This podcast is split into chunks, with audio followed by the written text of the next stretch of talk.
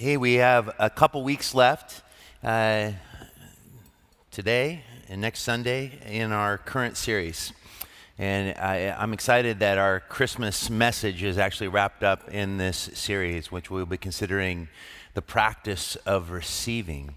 Uh, and that Christmas is about God's unbelievable generosity toward us in Jesus, the giving of his Son, uh, the incarnation, and the call uh, for us as God's people to receive from Him uh, this life that we have in Christ and to call others to receive that. And the challenge of the discipline of receiving, why it is so hard in a culture of hyper independence, it is uh, to practice reception. um, but today we're going to consider the practice of giving. In 2 Corinthians chapter 9, Paul writes these words to the church of Corinth But this I say, he who sows sparingly will also reap sparingly, and he who sows bountifully will also reap bountifully. So let each give as he purposes in his heart, not grudgingly or of necessity, for God loves a cheerful giver. And God is able to make all grace abound toward you that you, always having all sufficiency in all things, may have an abundance for every good work. It's very easy to take this passage and read into it principles that go beyond what the text is saying. This isn't saying if you give generously, you're going to have more. But there is a spiritual component and a psychological component that our well being, our constitutions, if you will, what it means to be human, that our satisfaction has not been proven to be found in a self centered, self serving lifestyle. That we all know that we are not happy accumulating stuff, but that there is a joy, and I don't know why it is that we forget, that is found when we give. There's some incredible satisfaction to work hard to provide gifts for my kids at Christmas time. There's a, there's a joy in that that's hard for me to describe, and I actually don't care if I get anything because that has been the satisfaction. But sometimes these things require discovery, and nothing should create in us a desire to give like a right understanding of the gospel. I want to just begin with kind of some basic questions that I think will prime the pump when it comes to a need for us to consider generosity as a discipline of grace uh, and as a necessary, or I would say an obvious outworking of a right understanding of the gospel of grace.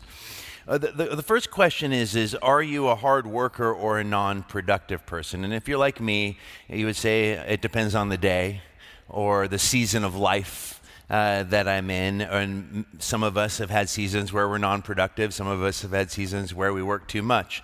Uh, but I think it's an important question that we have to ask. I think we have to ask this question, which is even more painful Are we careless consumers or cautious spenders?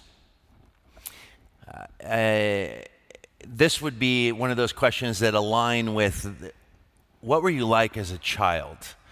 Did you get an allowance? And what did you do with that allowance? Were you a saver? They say that people that tend to be the most successful financially in life were ones who already, as children, had a natural penchant toward saving their money, not spending it holding on to it. It's, it's the kids that I always envied that, that, you know, would save all year to buy the big bicycle but all I could think about was, I want that bicycle, but I really want those Zotz, you know, those, those fizzy hard candies that I used to buy as a kid. And uh, if I save my allowance, then I can't have, you know, the, you know, the small toy that will satisfy the need to just simply spend the money. So if you're wondering where I land on the spectrum of impulsive or saver, Evan is hyper frugal our worship leader. I am, I just, I have it. Let us, let us enjoy life together today, for tomorrow we die. Um, and this is why I'm married to a woman who controls all things finances, uh, and why Russ is in the role he is, and I am not in that role. Um, so this is this is a, a, a challenging one for me, and and it's not even often I think impulsive temperaments uh, can be impulsive even in their generosity toward others. It's, like, it's the it's that that temperament of just like it's the immediacy of everything, uh, and these are these are questions that we have to ask. But how does that how does that manifest in the way that we manage what we have? I, I think a, a, really basic and important question is Are you generous or are you selfish? Because you can be frivolous and be selfish, but you can also be extremely frugal and selfish too. The question is, is does what you accumulate, what's its purpose? Is it for you or is it for the good of the kingdom of God? and how your life manifests your stewardship to the one who has purchased you at such a price? Do you have trouble seeing beyond yourself and your own needs? Uh, this isn't. This seems like such an obvious question, and and we'd be like, no, but I just picked up a book that's been re-released that was a that came out in the 70s and was a controversial book called The Age of Narcissism. Uh, and it was basically a look at the increase of narcissism in specifically in American culture and how it's fed into every arena of life politics, entertainment, education. Uh, and I, have just been perusing, I just picked it up this morning, and it literally, like, every chapter was like, oh my gosh, it was like an answer to every social dilemma. It's like a prophetic book written by just a professor who just seemed to have a really acute understanding of, of the damage uh, that comes when a culture puts the individual as the center of meaning. Uh, we do have trouble seeing beyond ourselves because our culture, our country, uh, our Western civilization has put self as the center of existence. You are the most important thing in your realm of existence. That is what our culture has taught us, and it is difficult uh, for that to die the painful death that it needs to die. The gospel and the Holy Spirit helps, but as I like to say, the old man, the old woman has an unbelievable, uh, tenacious way of resurrecting from the dead. Uh, and so, this is, this is a difficult thing. What is needed in the church today, and I would say that generosity in a church community is one of the revealers of the spiritual maturity or the health of a community. Uh, and what we need is a generous eye. When Jesus spoke about the eye in Matthew 6 22, the lamp of the body is the eye. If therefore your eye is good, your whole body will be full of light. But how many people find their eyes turned inward upon themselves. It creates a very diminished view, doesn't it? How much larger would your world be if you were smaller in it? said Chesterton. I think that that is a powerful and true statement.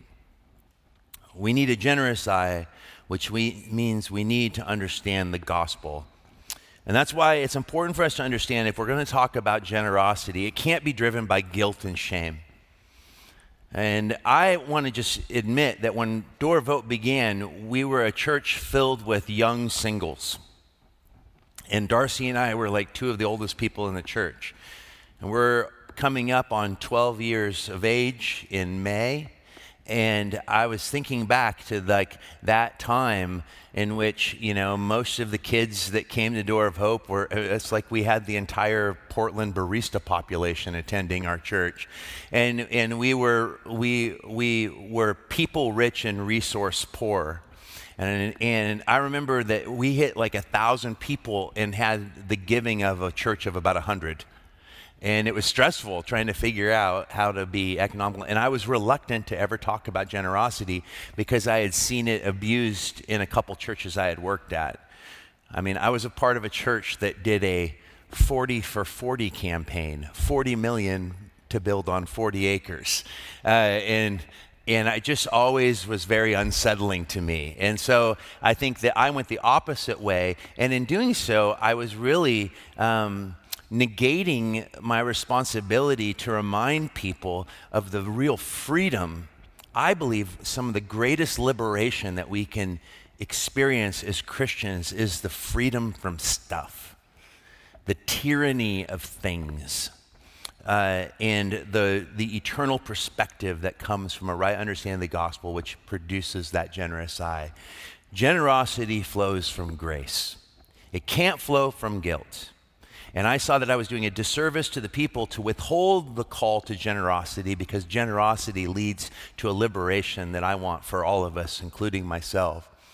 It flows from grace. Think about 2 Corinthians chapter 8 verse 9. For you know the grace of our Lord Jesus Christ. This is, this is Paul's whole argument for why the church of Corinth needs to be practicing a radical generosity. It says, You know the grace of the Lord Jesus Christ, that though he was rich, yet for your sake he became poor, that through his poverty you might become what? Rich. In other words, God's radical generosity toward us is seen in this word grace, his one way love toward you and I. That whether you're selfish or generous today, God's graciousness toward you is this on your worst day, he's crazy about you. And the only thing that will motivate you to be living in a sacrificially generous way is to understand that you are an object of love that God may not need you, but He has chosen to not exist without you. That He desires relationship with you. The great condemnation that could come, the worst thing that we could ever hear uttered is, Away from me, I never knew you. But Jesus shows us that the ones that know Him and that He knows are also the ones who understand grace, and that grace is reflected by the way that we live amongst the least of his brethren. For what you did to the least of them, you did unto me. And so I always say that true giving originates with grace. The only true motive for giving is God's goodness toward us that on our worst day, He loves us because it's His nature to love. That one way love of God that comes to the sinner in their sin. God's sovereign choosing to love sinners in their sin. What a profound reality. But He's not content to leave us there. He wants to lift us up that we might be conduits of that radical generosity, that sacrificial way of living, where we become conduits of His grace to a broken and hurting world. God is not so much interested, I think it's important to state, on how much we give, but why we give, or maybe the more important question of why we don't give. And I think that the important thing of understanding grace is also understanding the reality of salvation and what it means to be born again because we are told that we have been purchased at what? A price. And that speaks of ownership. And the essence of the gospel is that you are not your own. That the essence of sin is the false belief that you are your own. Your desire to be your own God and to live within your own universe. And you can pretend all the way till you are confronted with your Maker, who will remind you that He is the Creator and you are the clay. And we have to ask ourselves if God has redeemed us to Himself, He has purchased us at a price, then everything we are and everything that we have, it actually belongs to Him. So the question becomes a stewardship question of what am I doing with what belongs to God that God has entrusted to me. That means that my gifts, my intellect, my job, my family, my possessions, all of it sits under the realm of His sovereign rule. And I am living with hands open, saying, Lord, how do you want me to live in a way that honors you with what you have blessed me with? This is a radical generosity that we see in the life of Jesus and is meant to be the motivation for how we can live. Radical generosity is summed up well by Charles Wesley when he said, Make all you can, save all you can, and give all you can. In other words, there are three principles that we're going to consider that I think we need to put into practice work hard, spend less, give more. So the first one is work hard, work diligently. This is a stewardship issue. You know, there is an increased interest in Sabbath. Um, my good friend John Mark Comer, the pastor of Bridgetown, he's written a whole book on it about how Jesus is never in a hurry and the need for rest in a in a increasingly frenetic age. And I think there's a lot of truth in that. But him and I were talking about. He's like, but people forget that the Sabbath, the command that comes in Exodus 20, is that the seventh day you should rest, but that's insinuating that you first did what? Worked for six days. Six days you shall labor and do all your work, and on the seventh day you shall keep the Sabbath holy. But I don't know, I'm like, I kind of like, I mean, Jesus is my Sabbath. So does that mean I don't need to work anymore or I don't need to actually rest anymore. You decide how I interpret that. But, but the fact is, is that I think that too often uh, there, is, there is excuses for not working or there's a distaste for work because work seems so earthy that most of you are not in ministry. So you're like, what's the value in what I'm doing? I mean, uh, you define i don't know what you do for work but it can be easy for us to be become disenchanted with what we do for work because we don't feel like it has any real intrinsic meaning but it's fascinating to me that our parents' age and actually older, our grandparents' generation, work was not something that you did because it was like what made you happy or fulfilled. You did it because you wanted to provide for your family and be a contributor into your society. But in the rise of individualism from World War II forward and pop psychology and the, and the, the, the, the false mottos that are thrown out, you can be whatever you want to be if you just put your mind to it. And don't do anything you don't like doing. There are so, if that was the case, there is so many things that I would never do that you just kind of have to do to live. I mean, think of the list of things that you don't like doing that you just have to do. I don't like brushing my teeth, but I dislike bad breath more. And I like teeth. You know, it's like there's plenty of things that I, I don't love raking the leaves that endlessly fall in my yard, but I don't like the mess that's there when they aren't raked. I mean, the, the fact is, is that life is difficult. In fact, I would argue it's impossible. But this is why we need a gospel influenced ethic that feeds into our work, and that is there is no separation of the sacred and secular, and that everything you do is to be done unto the Lord. And I think that this idea that I should only do what I like to do, and if I can't do what I like to do, I'm not going to do anything, is a false dichotomy that, that one cannot afford to buy into. Now, I am not diminishing the very real reality of people just being out of work or not being able to find work. That's a reality that, that and there is no doubt in COVID that's going to be an increasing reality that we have to deal with, and why the discipline of receiving is actually just as important as the discipline of giving. Is that we have to humble ourselves enough to say we need help sometimes too. But when we are capable of working, a lot of times the reason that we don't work is because we're not willing to do what is necessary to survive because we believe it's below us. How often is that a reality? I know that's been a reality for me in the past. In my 20s, I mean, when I met Darcy, she was essentially a sugar mama because I was going to be famous. You know, I had the record deal and she just needed to be patient. In about two years of marriage, and she was like, Yeah, sweet, you're not a rock star. You're a wannabe rock star. Either get a job or I'm leaving you. And I was like, Well, you're being unreasonable. Um, but she wasn't. And I remember the joy that was found in finally just I'm going to do something. I took on, I started my own painting company and I began to support our family and we were able to have our son and she, I had to step up so that she could stop working when Henry was born. And it was like just even the joy of living for something bigger than myself. Did I love painting? No. I loved being able to do what I am called to do, like all of us, which is live for something more than myself.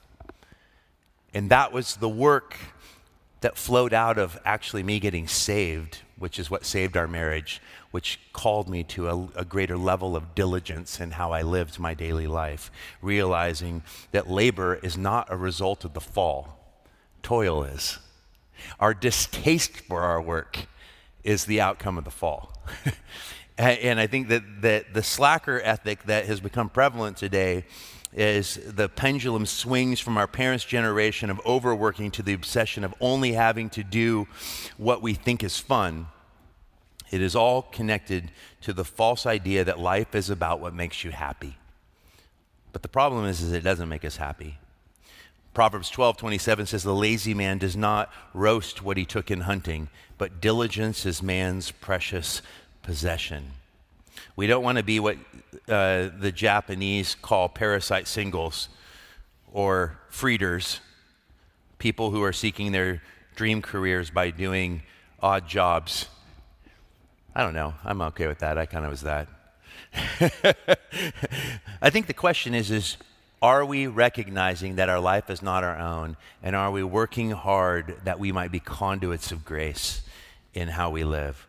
Work diligently so you can give liberally. This is the principle. Secondly, we need to live simply. I think maybe a bigger issue for many of us is not working hard, but it's working hard and living within our means. And I think this is a, a really challenging one. This has been a, a, difficult one for me as a person who is impulsive by nature. It's that in, in my impulsivity is just reflective of American culture. We like instantaneous everything. That's why microwaves are things that most people can't live without. Uh, and I think that, that this, sort of, this sort of instantaneous satisfaction, this need to experience whatever it is right now, leads to a lot of, of living that is in the, what I call in the realm of excess. Giving ourselves to things that have diminishing returns, purchasing things that we don't need, living with the constant hunger for what we want more than what we need. Um, I would say that simplicity, I love, we often think of that in terms of a negative term of meaning ignorant. But simplicity, by its very definition, means a lack of complexity, complication, embellishment, or difficulty. In other words, simplicity is the gateway to clarity.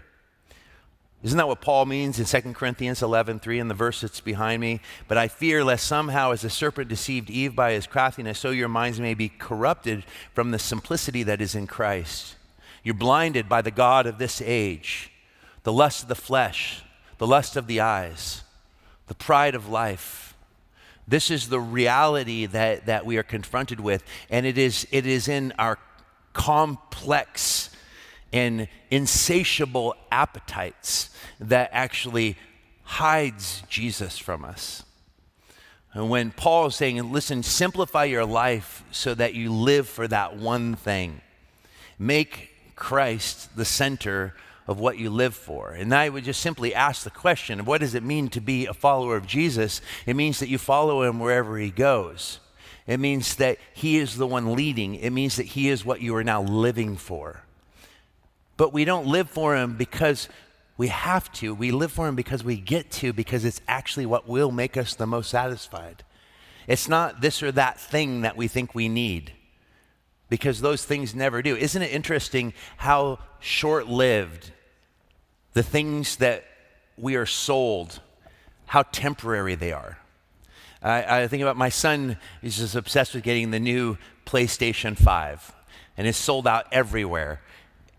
And he was willing, because he's really savvy in selling, buying and selling clothes, and he got some rare pair of Nikes that he was able to buy the PlayStation 5 from someone else that bought it as long as he threw in a pair of really expensive Nikes so that he's paying way more than what the system actually costs just so that he could have it now. Now, he worked for the money and he bought it. But it's funny because we got the game, Spider Man, he's had it for a week and he's already beat it. So that's already done. That's not fun anymore. We need to got to buy the next game. But that's how everything is that we have. My son is an illustration of me. That's how I, um, that's how I am. At the oh, hey Russ, the new iPad's out. Do you think I need that? And he's wise enough to go, no, no, you don't. uh, and, but aren't we like that? And this is why simplicity, I actually, when I established that as the first pillar, you know, one of the pillars of Door of Hope when Door of Hope first started was because, because it was actually so unnatural to me. The, my love and interest for so many things, the desire for some sort of encyclopedic knowledge base, uh, actually is one of those things that can hide the centralness of Jesus. And so that constant call to simplify life. And I love what Chesterton said because when it comes to money and how we can just spend frivolously on so much stuff that we don't need, it, it, I think of, of Chesterton, he made this really strong argument that extravagance is far less romantic than thrift. Because he said thriftiness requires a creativity that actually in creativity feeds romance. And he even takes that illustration into even sacred romance of like how do we creatively work within what we have to be as generous as possible.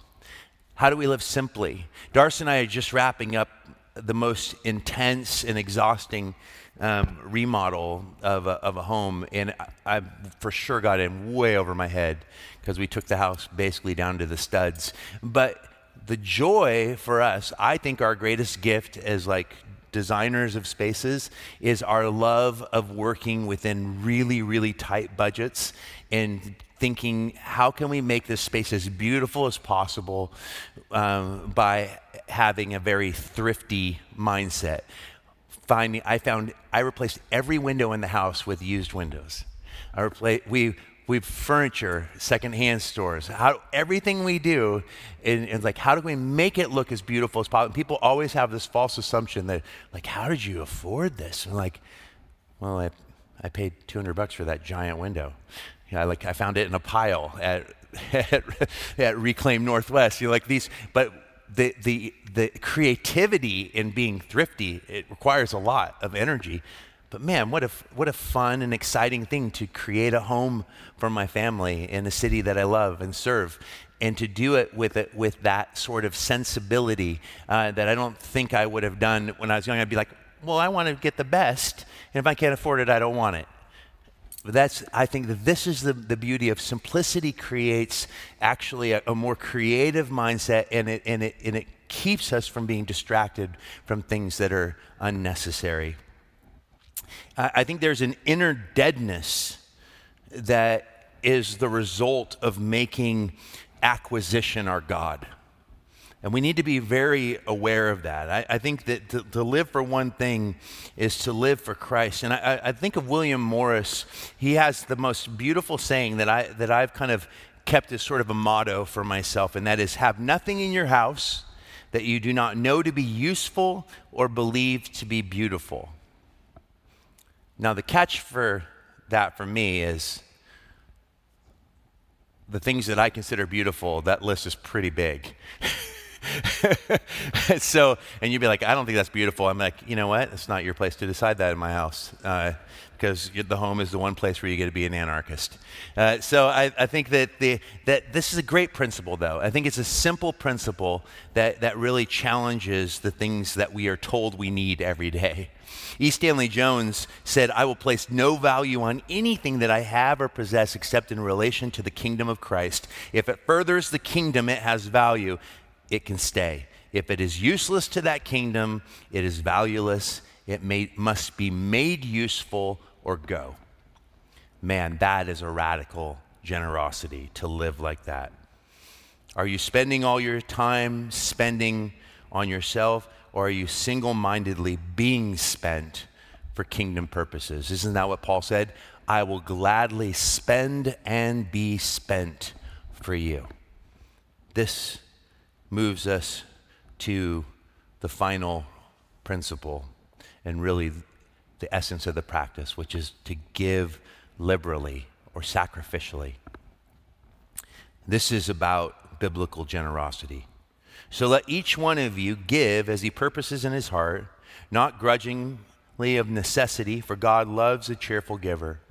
You know, we never have been a church that's passed out the plate. And my reluctance to call people to a radical generosity specifically toward the church, and I want to just say this I believe that as a part of Door of Hope, if this is your home church, this is the first place uh, when it comes to giving a lot of people, a lot of Christians give to lots of things, and I think that we should all be sacrificial in our generosity. And the church isn't the only place to give, but I think that that it, there is a principle that the church, the place where it, your spiritual family is, should be the first place that you give to. And the question I think that we have to ask is, why do so many not give? Why do so many enjoy the fruit of Door of Hope? Whether it's the messages or the ministries or the various things, even the building, because of the generosity of a very small percentage of you. And I think that it's because maybe for many of you that don't give, um, maybe you didn't know that that's just something that you ought to. I didn't for two years. I didn't even know that was a thing when I got saved. In fact, I was like, people would pass the plate around, and I'd be like, I don't, that song sucked. I'm not going to give any money to this today. I just passed that plate right down. I'm like, yeah, you haven't, you haven't sold me that you're worth my dollars yet. um, so I understand. I was, I was very skeptical. I didn't become a believer until I was 27. So I was like, what the heck are they doing? What, is, what does this money go to? Because it's sure heck not making the building more beautiful because we were in a middle school auditorium. I just didn't even understand all the things that churches do. I just knew that there was a sermon being preached and there was pretty not awesome music happening. Um, and so, so I think that, that it's important for us to understand that our ability to take a building like this and to renovate it in a way that it becomes a vibrant, gospel centered community in a city like Portland takes resources, God providing a way. God opening up doors. Clear back when Tim was a part of Mars Hill and came into this building, that building, this building up to that point was being ran by a family that was part of a cult. And this has required a tremendous amount of research between what Mars Hill put into it and what Door of Hope has put into it. I mean, it took a tremendous amount of money to make this building a place where you could come and hear the gospel. And during COVID, we're lucky that we have this state of the art ventilation system, which makes our building actually more safe, which is good. All these things are cost take finances to plant Door of Hope Northeast. We want to be a movement of evangelistic urban church planting movement in the city of Portland that emphasizes grace and brings the gospel to every person in the city. That takes resources. We don't want this to just be the only two churches because COVID's not going to last forever. We want to see the gospel go forth. All of these things to partner with the local partner, to drive past Sunnyside Elementary and see tents around the entire park? Do you have a heart of compassion that says, I want to be generous in a way that actually begins to diminish people's pain? That actually reflects the gospel? Because this is why we have partners that we financially give to, like Portland Rescue Mission and various other ministries all of these things come out of your generosity and, and your reflection of the gospel.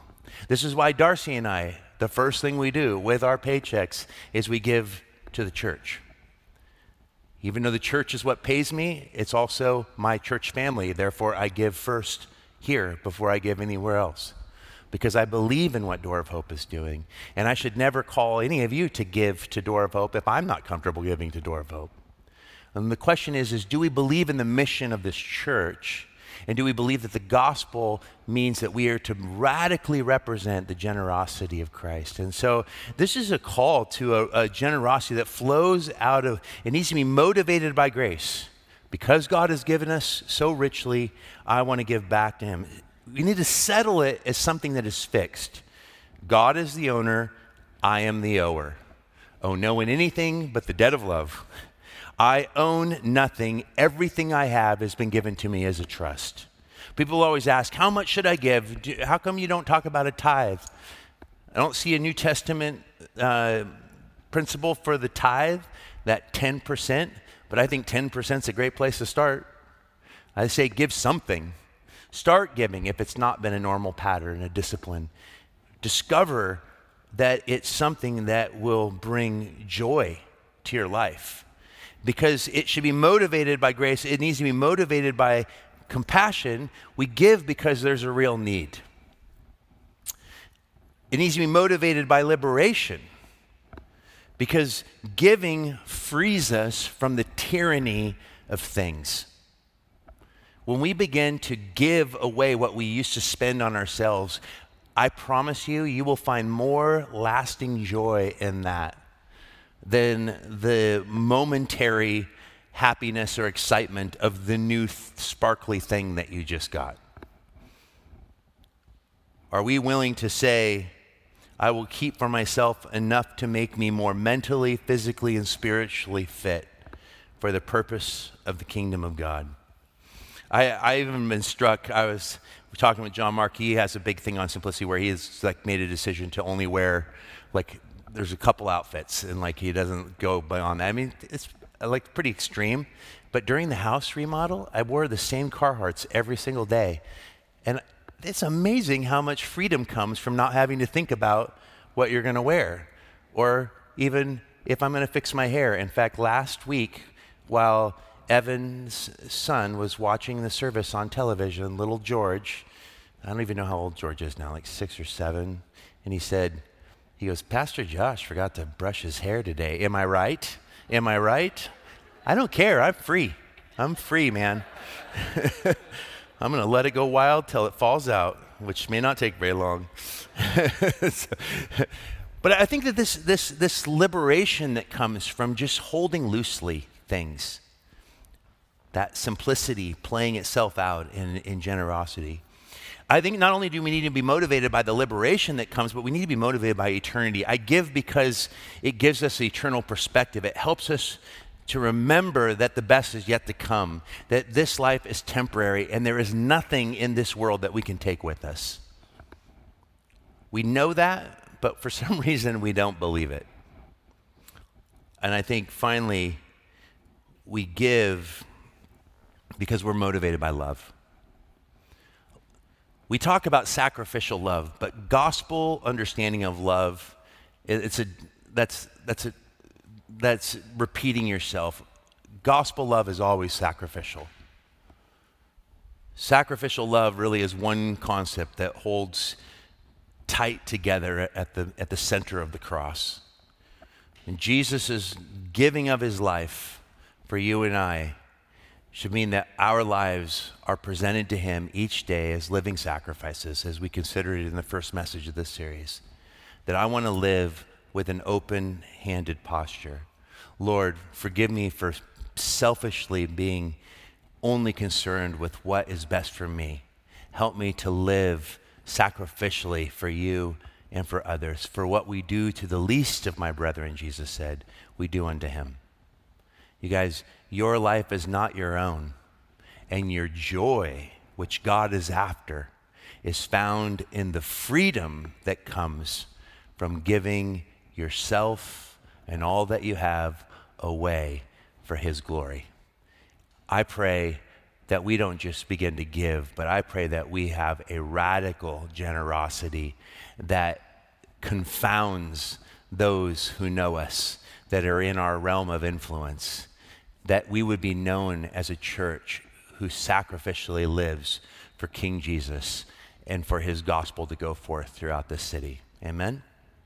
Let's pray.